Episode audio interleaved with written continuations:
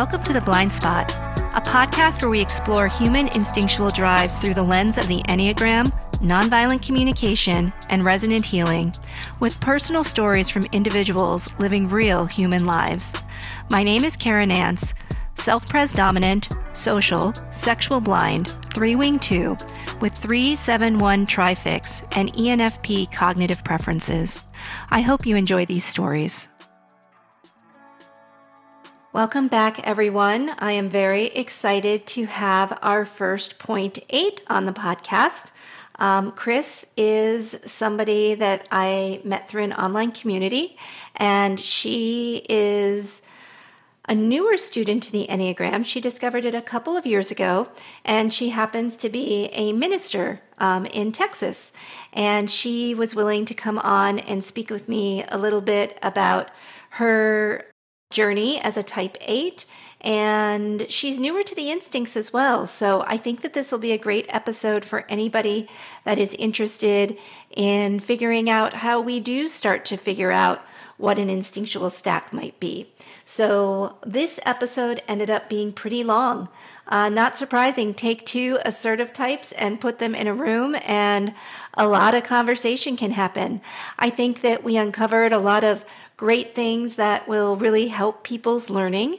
And I wanted to start off by just doing a summary of the point eight structure for people who may be newer to the Enneagram. And I think that you'll pick up on a lot of this from Chris as you're listening to her speak. So, the first thing that I wanted to name was that eights really want to have something real.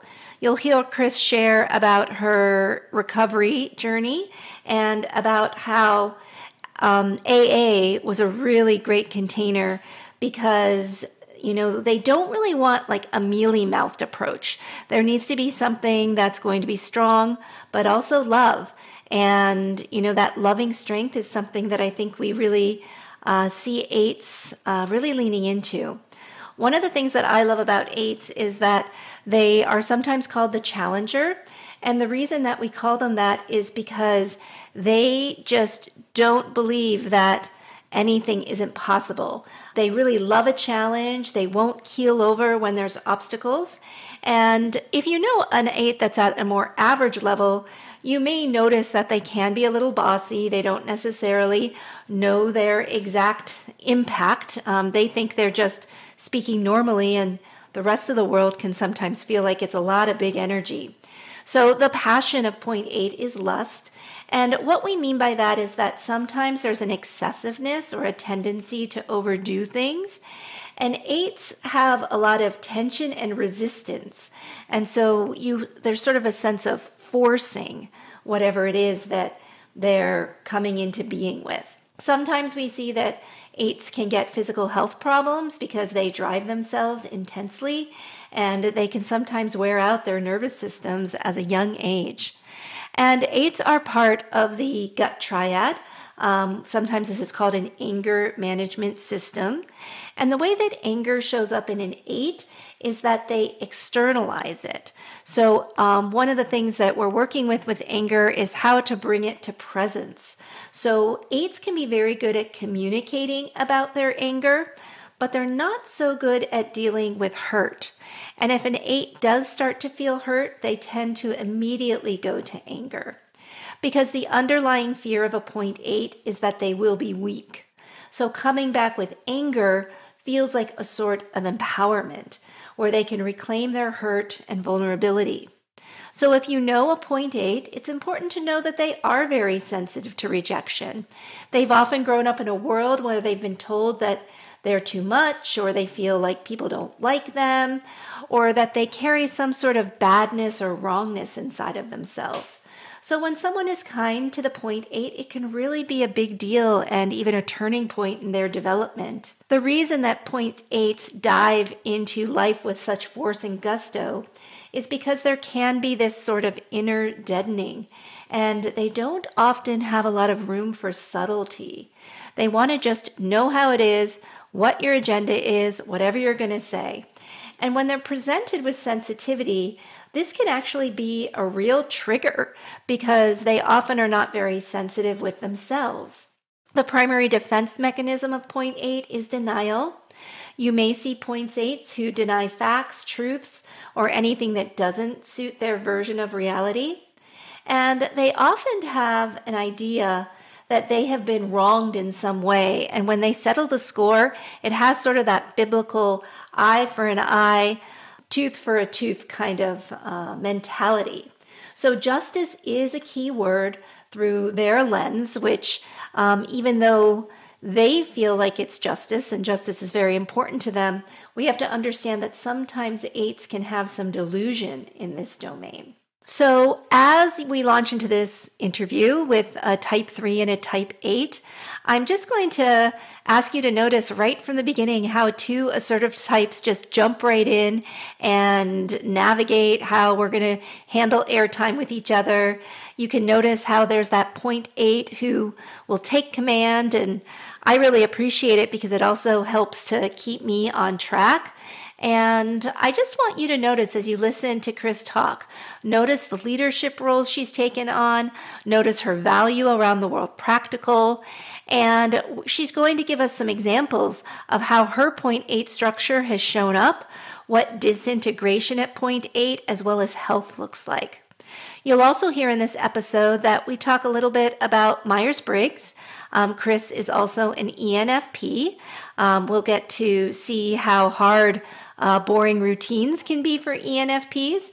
And you'll see me start speaking from my own ENTP pattern and how I just love. Uh, doing the introverted intuition thing and pulling together all of these patterns on how Chris has been living her life and how this really does give us a great look at the point eight structure and how, as we become aware of our own sensitivities that we really are able to reclaim our power of a choice. So I hope that you enjoy this conversation. Hi, Chris. Hi, friend. This is so fun. This is like random and awesome. And I'm yeah, just really grateful that you're doing this with me. Yeah, I'm actually really grateful too. Life has been um, very, very strange for two years. Yeah. And I'm just getting some sense of um, finding it tolerable yeah. to um, engage in acts of service yeah. say or even just anything. It's been a crazy two years. Yeah. Off the chart crazy. Like yeah. What do you want to give me a three minute version? Like if you were I to summarize it. three. i can. So i have a 10 year old daughter. Her name is micah. Uh-huh um, her other mother and I were together for 15 years, but friends for five years, or I thought we were before that. Um, long story short, the thing that became clear to me during the pandemic, because I was so happy.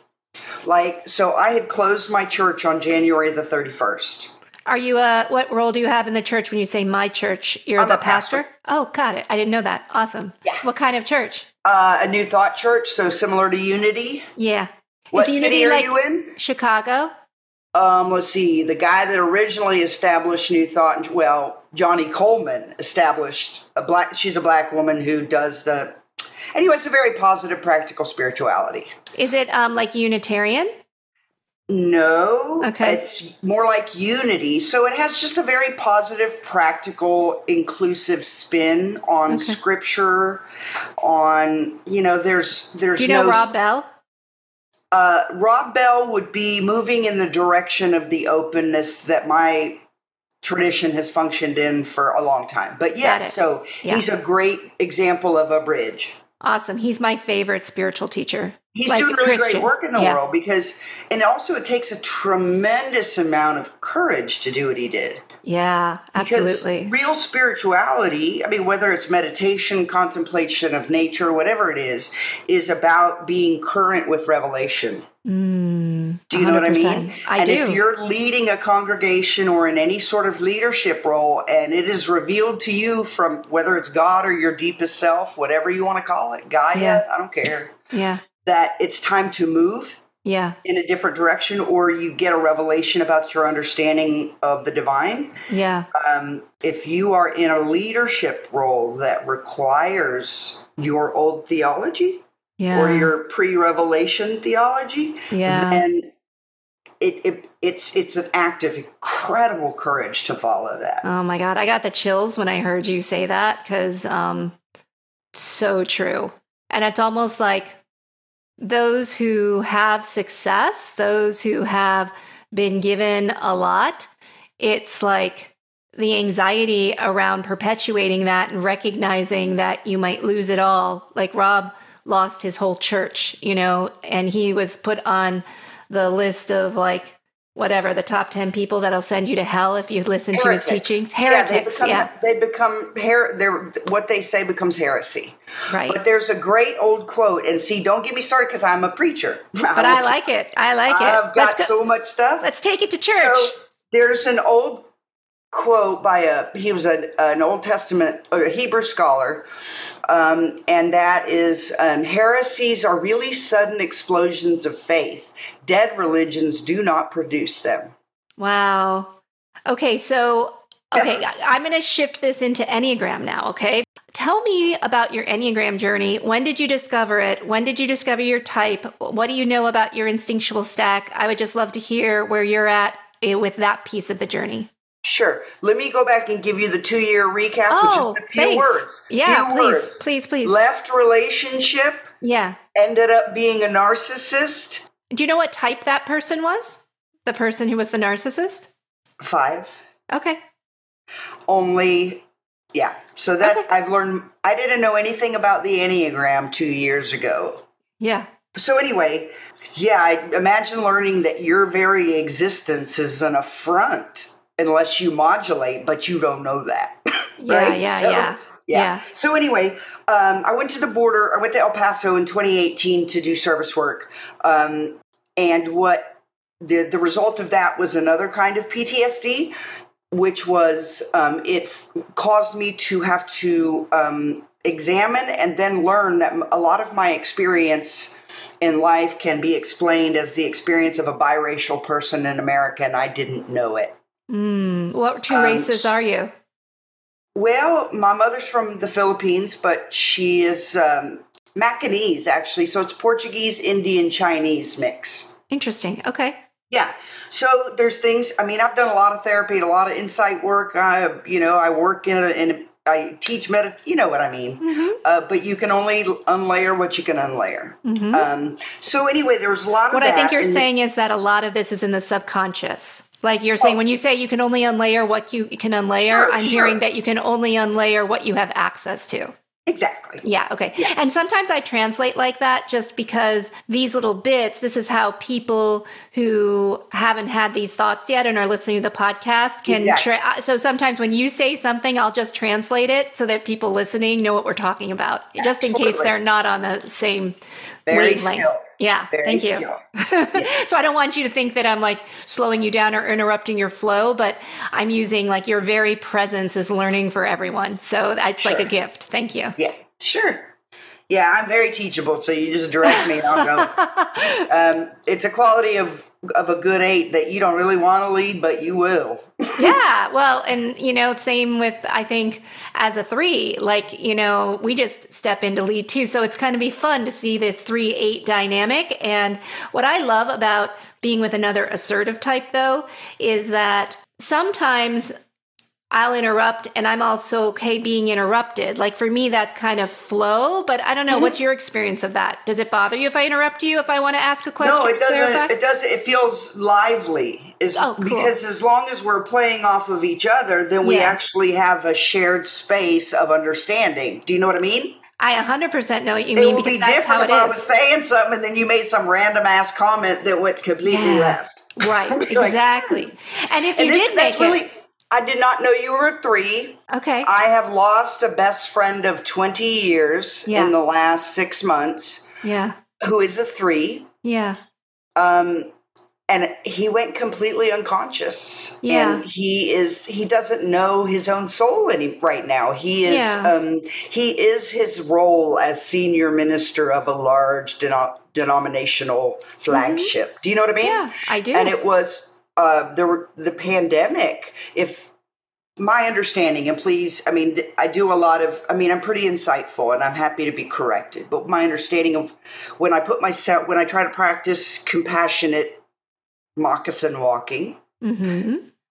I think about the core stuff of a three, Yeah. and I think about everything I know about his life in the last seven years Mm-hmm. and moving very quickly into a senior minister position in a very rapid amount of time Mm-hmm. and the pressures of that. And then also, as a three, how like what he is is who he, the wound is that he has to perform, right? He has to be the thing. Mm-hmm. But then you get into a role where you're relatively new and a pandemic breaks out Mm-hmm. and churches close down and nobody knows what's happening and there is nothing to cling to. Do you know what I mean? Yeah, absolutely. And so I couldn't make sense of it.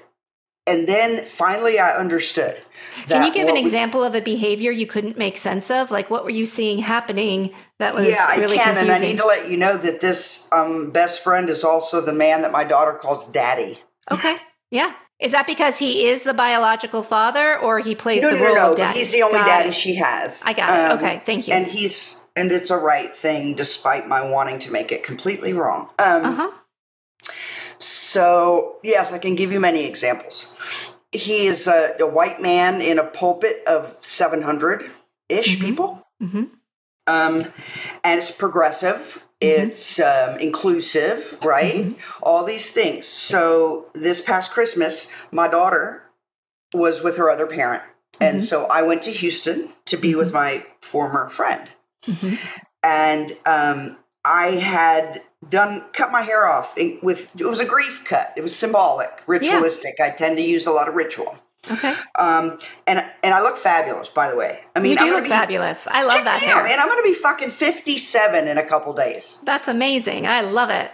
Anyway, I digress. I'm trying to own stuff, so thanks for your patience with that. Of course. Um, anyway, so so I was there at Christmas Eve, and because I had cut my hair, I was really feeling the whole gender bender thing. uh huh. So I wore a fabulous suit and more makeup than I usually wear, Yeah. and went to Christmas Eve services.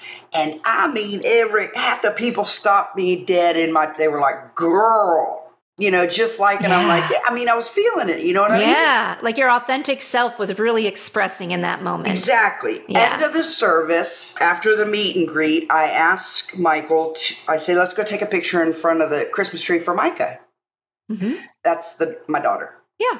And so we're walking over there, and I mentioned to him, you know, I'm like, I've got, I feel great. And after a hard first year, feeling great is a gratitude thing, you know? Absolutely. And I'm like, man, this is so fun. And he stops and he turns to me and he says, well, someone thought you were my boyfriend. Mm. No, no recognition of like a beautiful night after some really hard times. No, Yeah. um, nothing. Just Yeah. I affected the way that he thinks he projects his image. Yeah. Of course. I mean, it took six or eight or ten of those before I realized I had started fawning. Yeah. Well, can I pause you for one moment? And I just want to unpack what you just said because Sure. I think you're highlighting something that happens with anyone in the image center when they go unconscious is they start to fixate on how am I being seen right now? And if that gets threatened, whether you're a two, a three, or a 4 that's mm-hmm. going to trigger a lot of reactivity. Just like if you're an eight, nine, or one, the core thing is around um, autonomy. So, like, if I tried to take away your freedom to do what you wanted to do, you'd probably get reactive too. Just like in a, four, a five, six, or seven, they are really driven. You know, the underlying thing for them is security. So when you take away like what feels like there is keeping them safe, like they're going to get really triggered. So Right. in that moment, he completely lost himself in what is my image here and just completely lost the relational aspect. Like you didn't even exist in that moment. Let me give you another example. Yeah. Well, there's a lot to this. So I could regale you with stories for hours on any things I've learned from. I'm a person who learns um, by a, like I grok, I feel in my Yeah. body, and almost a shamanic. Yeah. It's, it's it has almost a shamanic quality. It's so intensified at this point in my life, focused. Yeah, that's awesome. So I grok a pattern. I can feel it's vibrating or it's synchronizing. I mean, I just know it. You know what Of I mean? course. Well, that's the And body go- center. And then I think because I'm older now, surely that somebody's already thought of this. Yeah. Then I keyword it. Yeah. and then I access patterns Oh, that wow. somebody's already laid out, and then Yeah, I yeah, overlay that perspective after perspective after perspective Uh huh. to get the clearest picture I can. So Yeah. I will just tell you, I am new to polyamory. And then what do you do? But then what do you do after you've done that? So you just told me about the reactivity, about what you do, and then what what do you try? Like what's your north star? How do you then choose to proceed once you've gotten all your patterns and you've gotten all your information? My north star is um, compassionate embrace. Oh, okay. Can I? I love what you just said, and can I tell you why? Okay, because you just highlighted the pattern of eight. So the pattern of eight, it's an instinctual type, and you just described for us so beautifully how you just mm-hmm. like feel it in your belly. It's mm-hmm. just, I just know, but I Yeah. can't necessarily explain it, tell you. Like I don't have the clarity from the head center yet, but it doesn't matter because my belly, my gut, like like I know. Right, and then I would add to that, friend, that um, my qualities of a lot of my eight qualities are very matured. Right. Well, well, that's what I'm about to point out. So give me one second because I want to take the listeners through what happens at eight when there's a stress. Remember, eights go to 5 Mm-hmm. So when you go into research, when you Google, when you are looking at pattern after pattern after pattern after pattern, that's you at five because you're figuring it out and you're studying it and you're acquiring whatever knowledge and data you need to then go to your high side integration point of two. So when I asked you, what is your North Star? It's that high side of two, which is love and compassion. And so that was Right. just such a beautiful example of how whatever our Ennea type is, we can use the stress arrow and the arrow of integration to just understand, of course, this is what I'm going to do. This is what works for me. How does that land with you? Yes, that's absolutely true. And what's there's a couple. I've got a couple of additive pieces because I, I think everything you said, you know, I vibe with it. I'm getting comfortable using that word without having to justify what I mean. Oh, yeah. I, I love living by vibe. Intuition. It's all Well, about it's a, like, yeah. it's a very brown and a very earthy. Um, But we live in a society that is infused with white supremacy culture, and Yes. one of those things is the myth of objectivity. oh, right. yeah. Yeah. So you, when you tell somebody like a five yeah. Or like a five with autism, who is Yeah. my partner's wife, Yeah. and my partner's a two. Yeah. So yeah, we had a two five eight little triangle thing until I figured it out. Well, and the one That thing I want to name about a 258 triangle Mm-hmm. is that those are three rejection types. Do you know what I mean when I talk about rejection types? Yeah, and for Yes. listeners, I'm just going to name that the 2, 5, and 8 are rejection types, the 1, 4, and 7 are frustration types, and the 3, 6, and 9 are attachment types.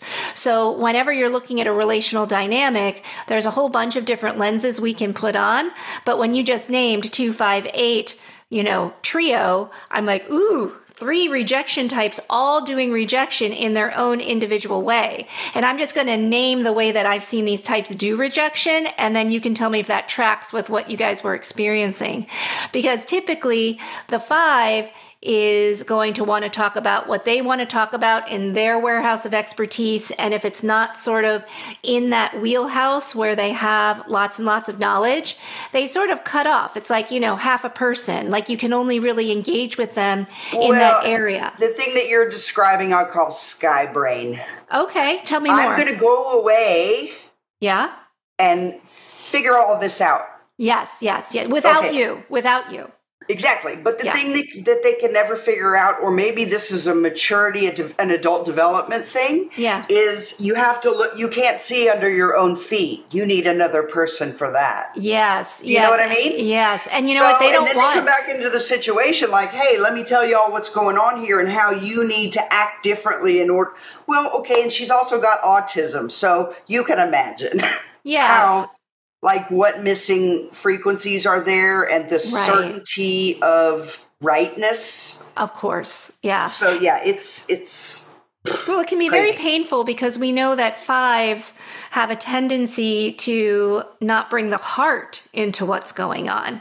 There's all this thinking, thinking, thinking, and, you know, they really can be very logical and what they say may objectively make sense and yet there's this whole other domain that if a 5 has not learned how to go into emotion both theirs and yours and bring that in as a data piece and know how to work with that right. there's going to be a huge part missing and you're not going to really be able to connect because there's no heart in it right and this particular 5 and I don't know enough about the Enneagram to know if this, although it kind of vibes as a characteristic, is um, change resistant. Mm-hmm. Because once they're right and it fits into their structure, if you turn their structure upside down, it's like you're turning their entire world upside down because their entire world is based upon the facts that they have collected.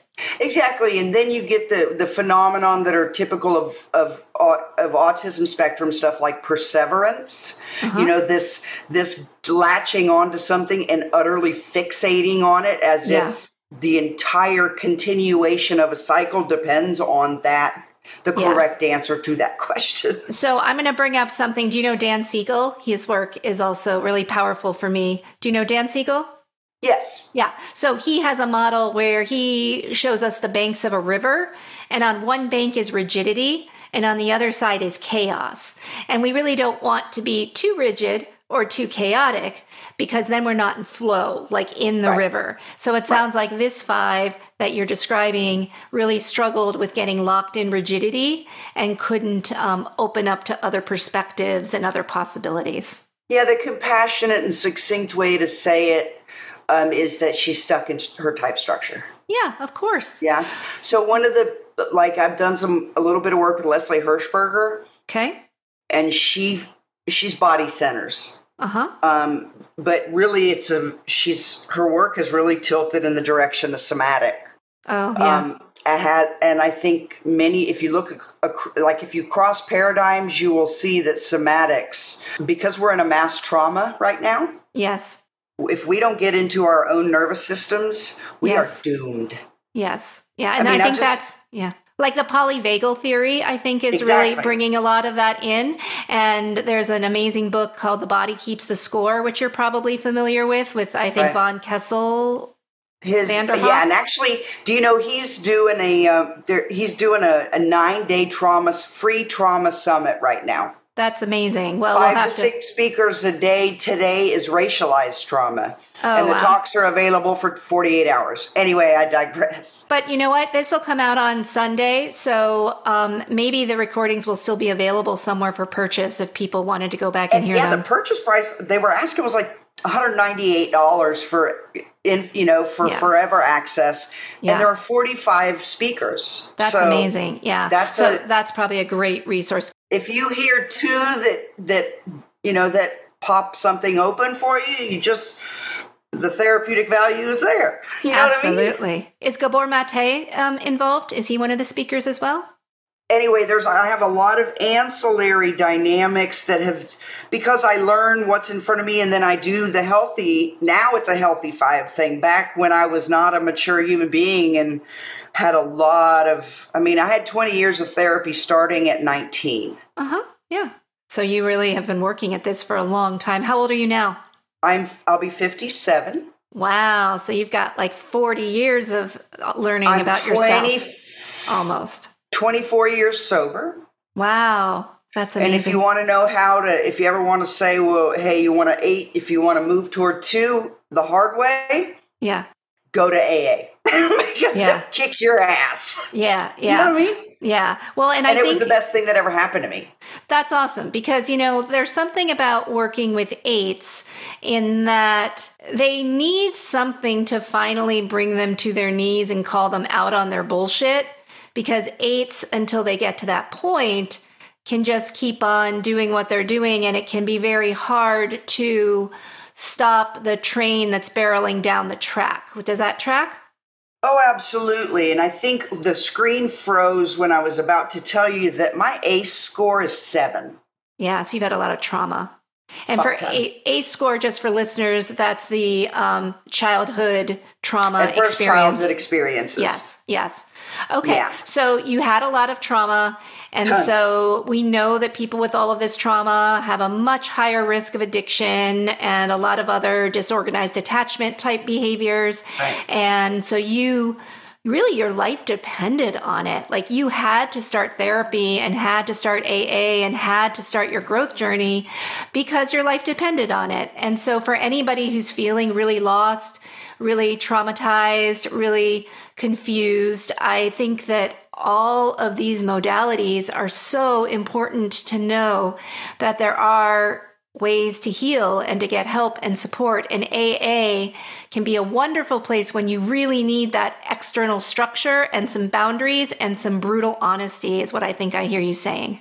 And love. And love. Yeah, a loving container. Fundamentally, I would, as an aide, I never would have allowed in the brutal honesty had I not felt so deeply understood. Yeah. Do you know? Yeah, I do because Like you know when people ugh, are saying things that you have in your head, then that's a polyvagal regulating. The whole experience of AA done well is a polyvagal bath, frankly. Yeah. Well, this trauma happens in relationship and it has to heal in relationship. Yeah, So, people yeah. don't really get that, do they, friend? yeah. Well, are you familiar with Sarah Peyton's work?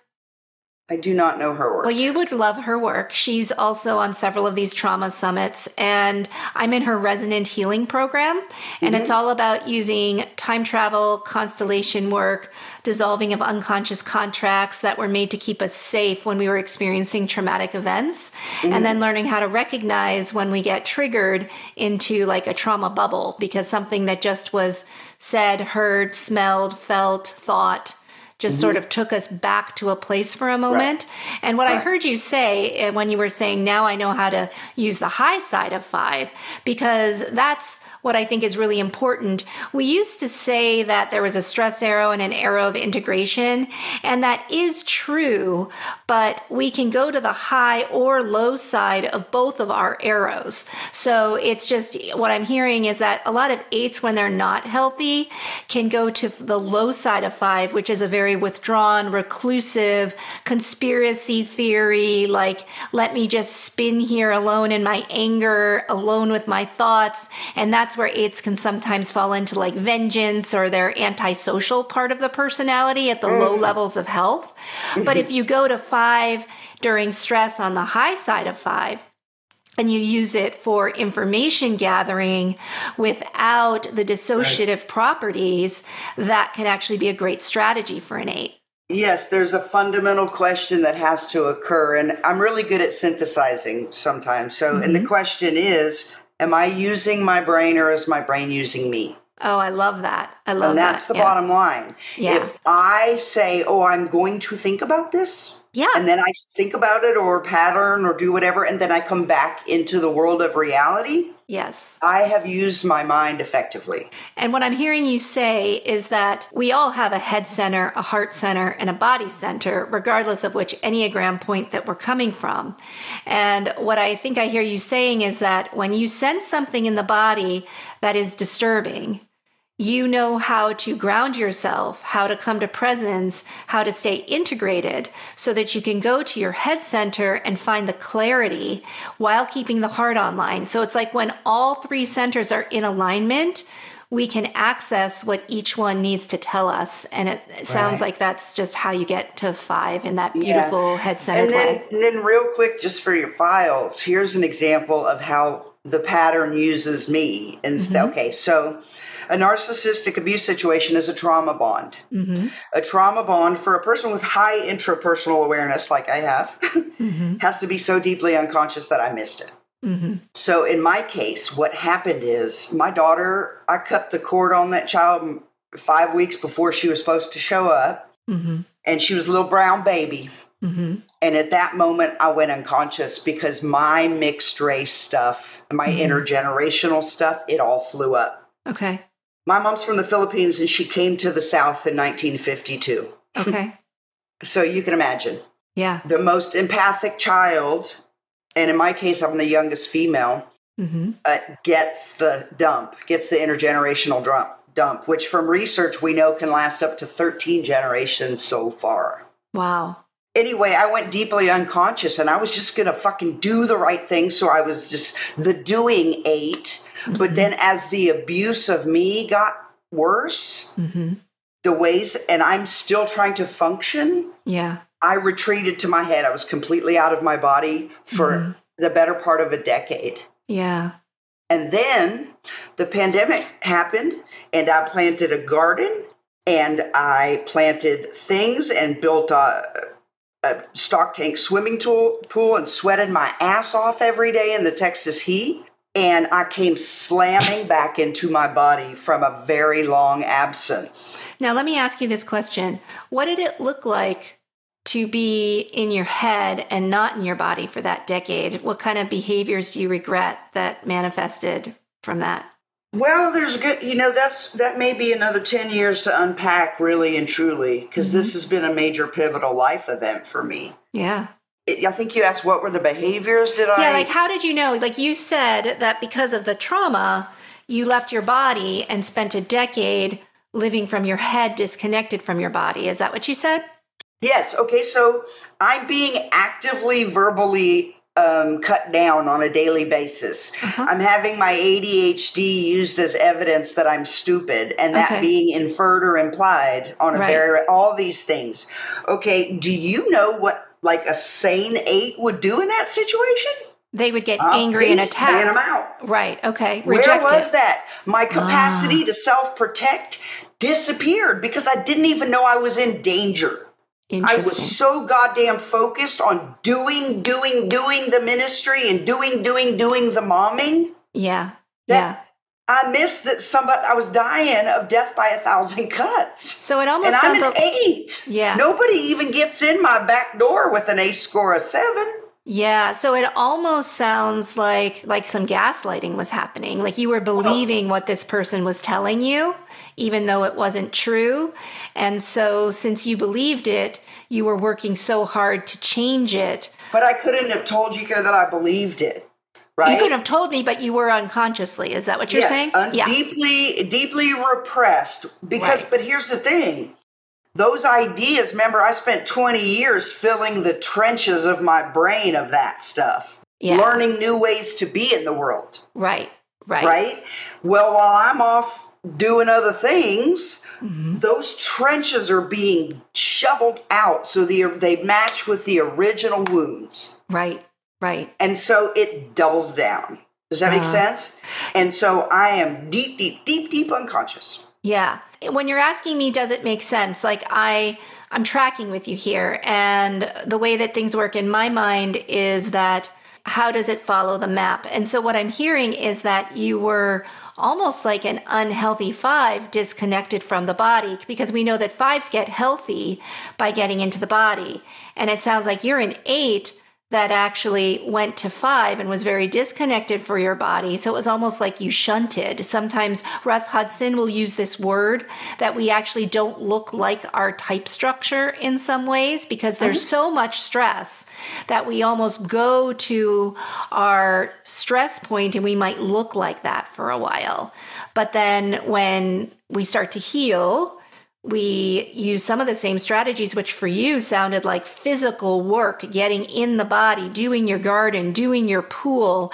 And I walked, remember, I had closed. I closed a church. I had been managing a small church for 10 years, including all the pieces and parts that my ADHD brain cannot do. Yeah. I was exhausted in a way that I'm still not recovered from. I call that Eucharist tired. I got that from Rob Bell. He says it's body broken, blood poured out, Eucharist tired. That's awesome. Yeah. Um, yeah, so it was it was getting back into my body. It was getting away from the things that are anxiety producing for not only a human being, but there are certain factors or patterns you deal with as a person that's neurodivergent. hmm Um, that every little daily thing can be a source of anxiety. And so I'm trying to punch through a bunch of things that are not my strong suits and I'm trying to punch through them anyway. I mean, when I say I did an eight thing and I became a human doing instead Yeah. of a human being. Right, 100%. And I'm So- curious, do you know your Myers Briggs type? ENFP all the way, classic. Yeah. Can't get away from it, although I appeared as an INFP until sobriety. Okay. I was sensing that because I think that ENFPs think they have ADHD all the time. And I'm not saying you don't. Maybe, you know, people, people I'm a I'm an internal medicine doctor. I have people coming in saying I I think I have ADHD. Can I have medication for this? And I think it's just important to name that an ENFP and you know there are certain gifts that don't necessarily track with what we need to do the operational side of the world as we live in.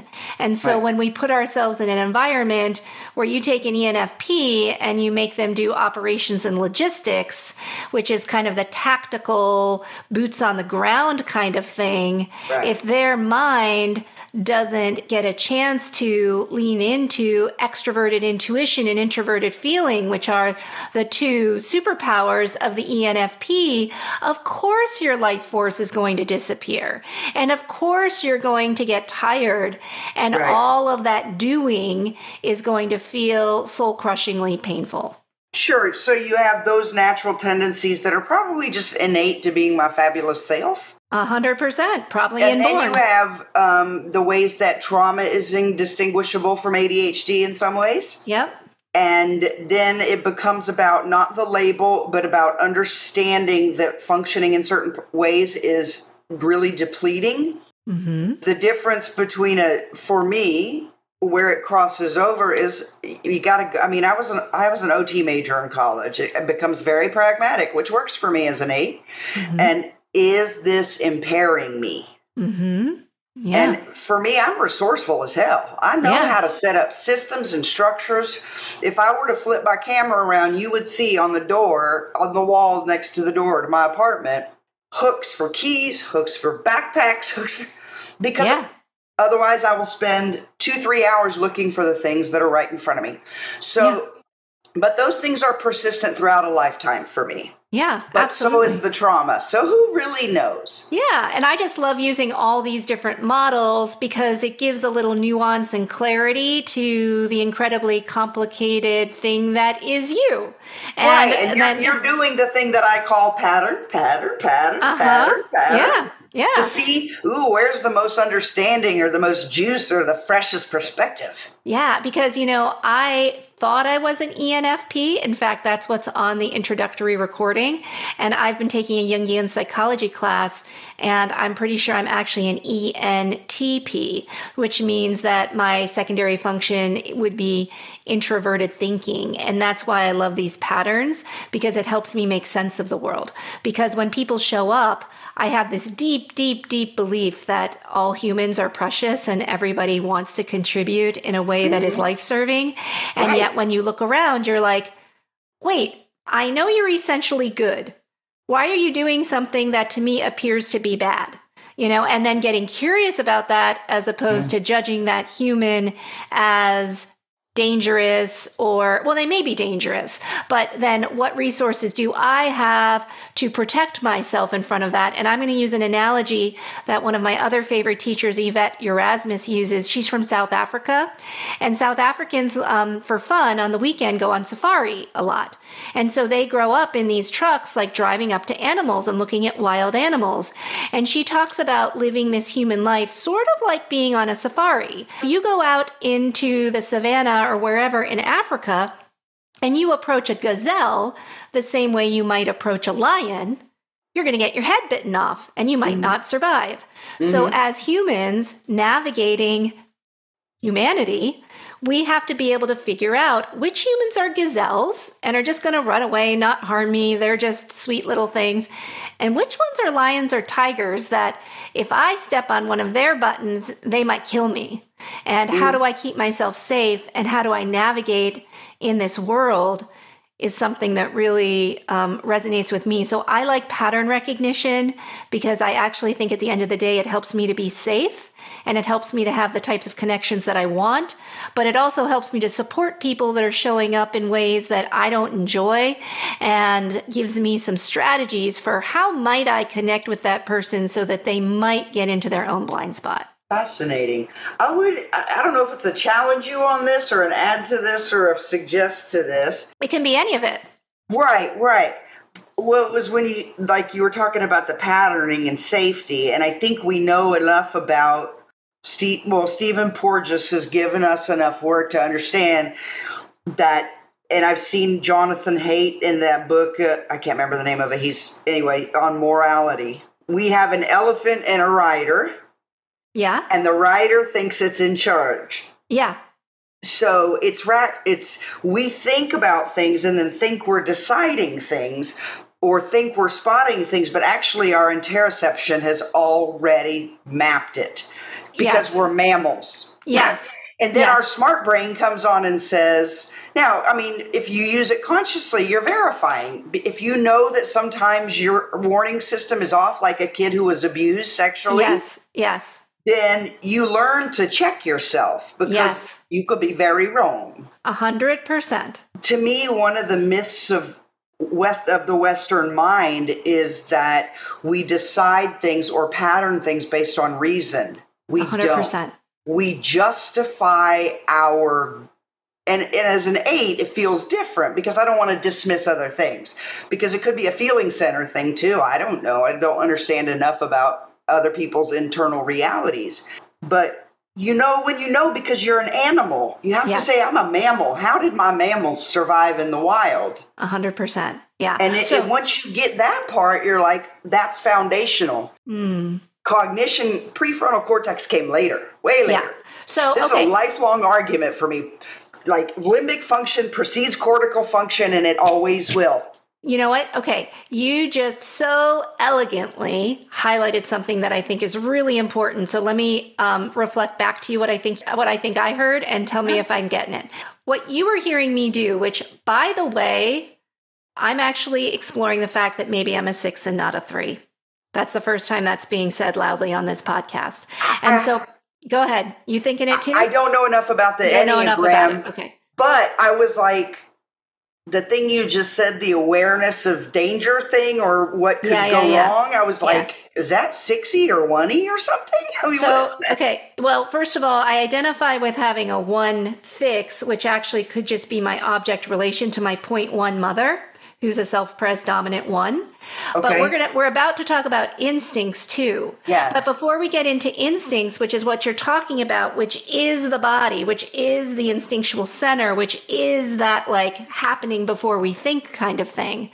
Um, I just want to point out that you are 100% right that let's just imagine for a moment that I am a six because I'm trying on three and six right now. And for anybody else out there who wonders about type, remember that three and six are connected by an arrow. So just like you can identify with certain 0.5 behaviors, I'm going to identify with certain 0.6 and nine behaviors, just like you're going to be strongly identified with five and two.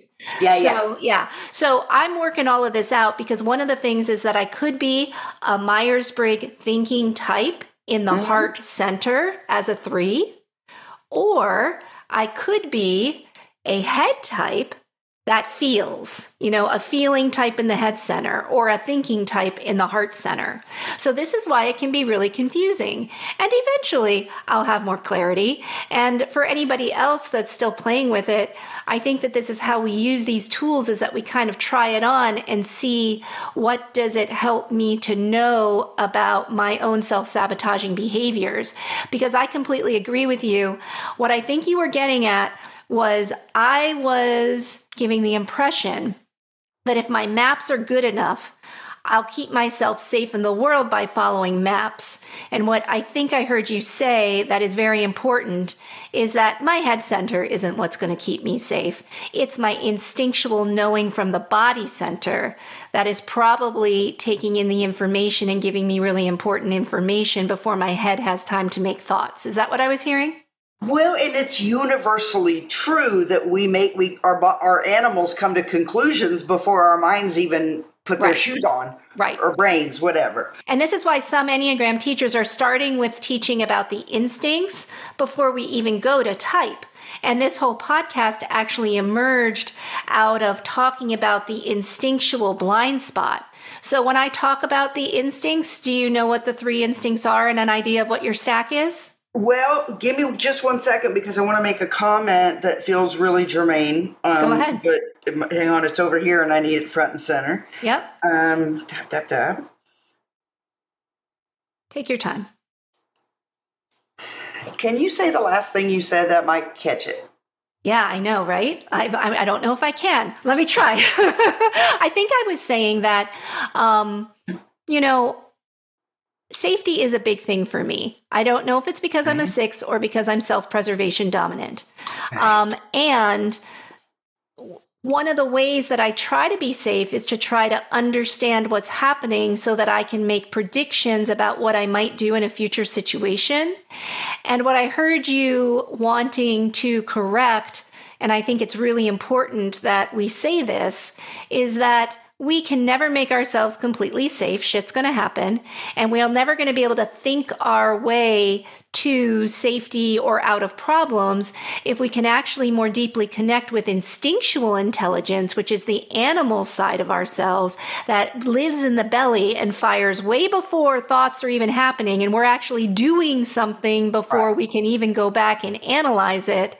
That is really what's navigating us through the world. Does that Right. And yeah, and so I think I would, the thing that I would follow up with that is one of the beautiful things about being a species that can self reflect hmm means that we can begin to moderate our limbic responses Yes. with consciousness. Yes. So I bet you It- like mindfulness. Any oh, aware, why do people go to therapy? It's to make the unconscious conscious so you can choose. Right. Yes. That's all there is to it. Like, Oh my God, I- yeah. If I'm getting hooked, I've lost the power of choice. One of the great gifts of being human is choosing. We're not driven solely by instincts Mm. Right. anymore. I love that. We that. used to be, and some people still are. And you can see them; they're wearing MAGA hats, right? They're being their limbic systems are being hooked over and over and over and over again. They're Yeah. animals right now. Yeah.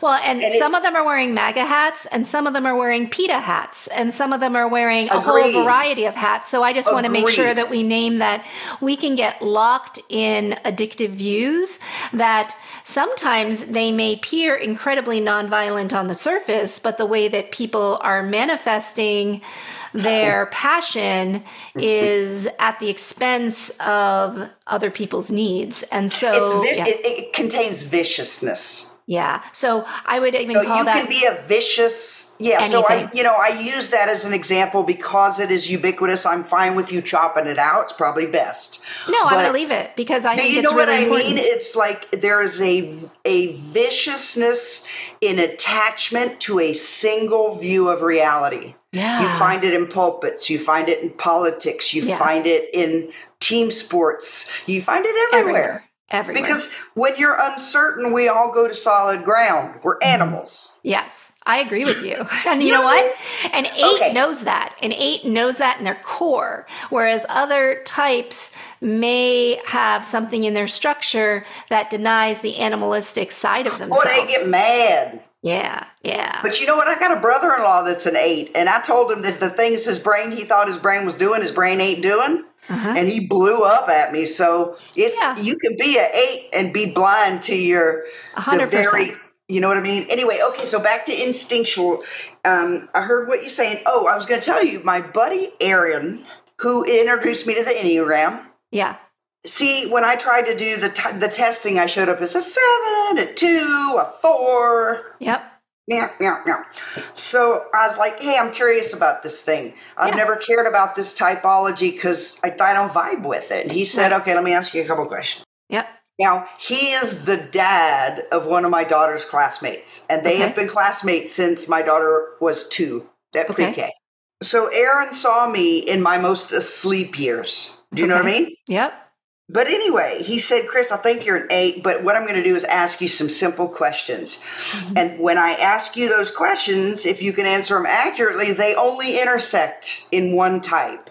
Mm-hmm. Do you know what I mean? Okay. And I don't understand enough about how he approaches it or who he's studied with other than Chris Heuertz. Yep. Um, but he's doing a lot of somatic stuff now, I think. Anyway, he asked me a couple questions, and one of the uh, what I remember was when something is happening, there's an emergency, there is whatever's happening, do you tend to go away from it, to freeze in it, or move toward it?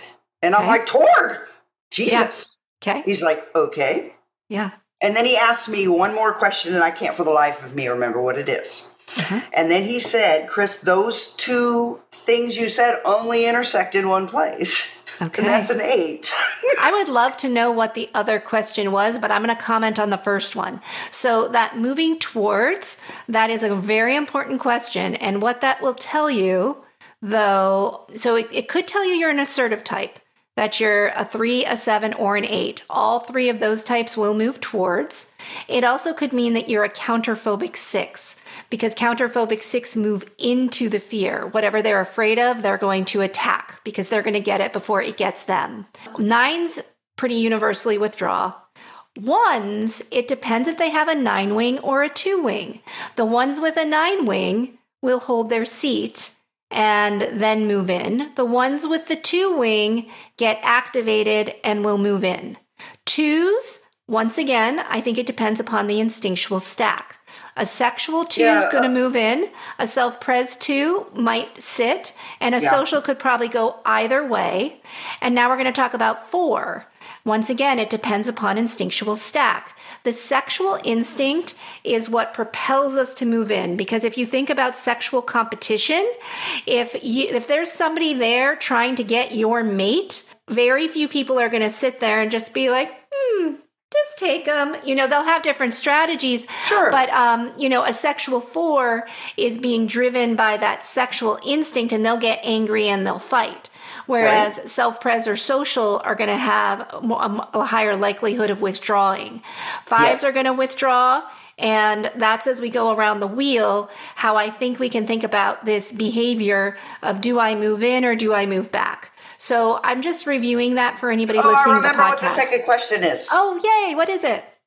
Uh, he asked me uh, to put myself in the mind of just waking up in the morning. Okay.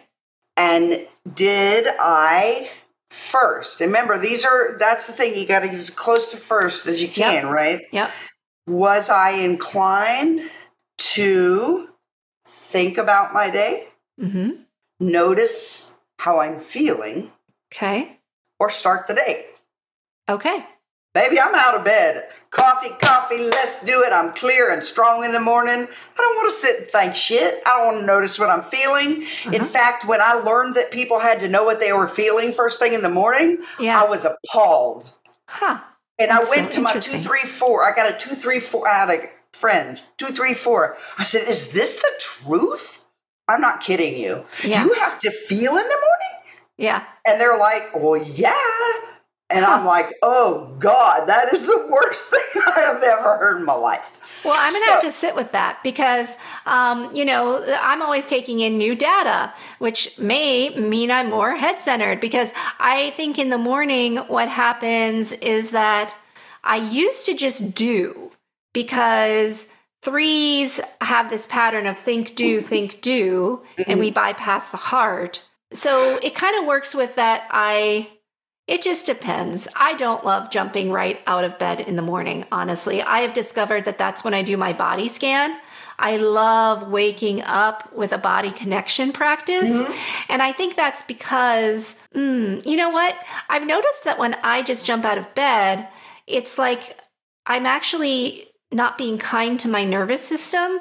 Like that. it's almost like taking me from like zero to 60. And, you know, I'm a doctor with four kids and I've been a single mom, you know, divorced for a decade. And even when I was married, I had an ex that worked out of town all week.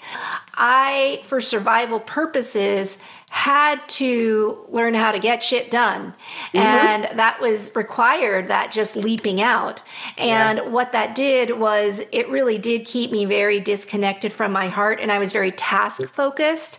And I did not really cue into the relationships around me the way that I wished that I had. So, so much of my work now is about slowing down enough to be connected to my body and my heart because I know my head can get really spinny. Yes, and the I think the spiritual or the transpersonal piece of that because there is a transpersonal piece mm-hmm. is that Gaia is calling us home. Like yeah. like for our own survival and for any hope for this planet, yeah. we have to slow down enough to notice ourselves. 100%. We live in a culture that rec- that I mean it's you know it's it's destroying us yeah but that's yeah. what end stage of any epoch does right and right. then a creative emergent has to happen but the stakes Absolutely. are real high on the planetary level right now you know what i mean i do so, so what, do you think your instinctual stack is i want to know thing. oh yeah so i can't lay in bed and notice those things but i get up out of bed uh-huh. And I give the dog a little love or the girl a little love, depending on what's happening. Yeah. I go straight to my coffee. Yeah which is a ritual experience. It has been since I was 10 years old. Okay. And then I sit down with my coffee and I have learned to then check in. Okay. How fast yeah. is my but they're learned behaviors. Do you see what I'm saying? I do. Or yeah. or maybe not learned behaviors, but learned emer- allowed emergence. As yeah. I've matured. Yeah. I have been convinced, either by my own experience or by spiritual teachers, that baby, you can't just headlong into the world that way. Mm. And and so mindfulness and just getting into the sensory experience of something I love yeah mm. is powerful. I mean, if you were to look around my house, you would see that I set it up with really aesthetics. Now yeah. I am a Libra, but yeah. but the aesthetics have texture and feel and and and so they bring me into my body.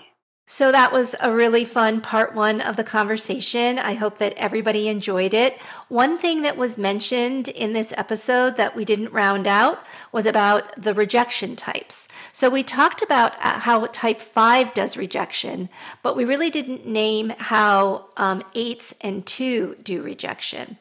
So all of the rejection types are really showing up with about half of their personhood. There's a piece that they hold back in some way. And so we talked about how point five is really looking to connect with other humans through the knowledge that they contain. We'll see that point twos are looking to connect with others through relational qualities. And if they're not being met in a relationship the way that they were expecting, that relationship can sort of be cut off. There can be a rejection quality to it. Um, eights do rejection in a slightly different way. It's more about what am I going to do for you? What is my purpose in this situation? And what is your purpose? There can be a bit of objectification in the structure. So you'll see that um, eights will sometimes do rejection by simply cutting off your influence on them. And there can be like an amputation that happens there. So, for all of these types, part of their journey towards growth is to start presencing that rejection. And when rejection activates in the 2, 5, and 8, that's a great sign that something tender and vulnerable has been touched upon. And when these types can learn to turn inward and be with those more tender feelings, and even more importantly, start to express them to whoever it was that activated them so that they can start to learn to be held in relationship, be embraced in more of their full humanity. This is a beautiful thing to see, and it's what leads the eight to the integration point of two, where they can be one of the most big hearted points on the planet. It's what leaves twos to their integration point of four, where they learn to turn inward and know their own selves as opposed to being perpetually fixated on the other. And at what allows fives to go to their integration point of eight, where they're not just staying in their heads, but they actually come into the body and experience life and relationships and all that it has to offer. So, thank you for being a part of this conversation. And I hope that you tune in next week when Chris and I are going to dive back into the instincts, um, explain what self preservation, social, and sexual might look like, and help Chris to unpack and get to a really beautiful illustration of how her structure as social self pres sexual seems to be showing up. So, I look forward to seeing you next week.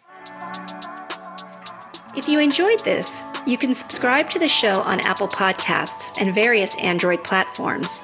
If you leave a rating or review on Apple Podcasts, it helps a lot. If you have any questions you'd like addressed in a future episode, please email me at contact at enneagramblindspots.com. I also offer a wide variety of services at my practice, Wellessence MD, including typing services, Enneagram coaching, nonviolent communication training, and mindfulness trainings for working with stress, anxiety, and food cravings. Feel free to call my office at 847 850 8185 to schedule a free consultation.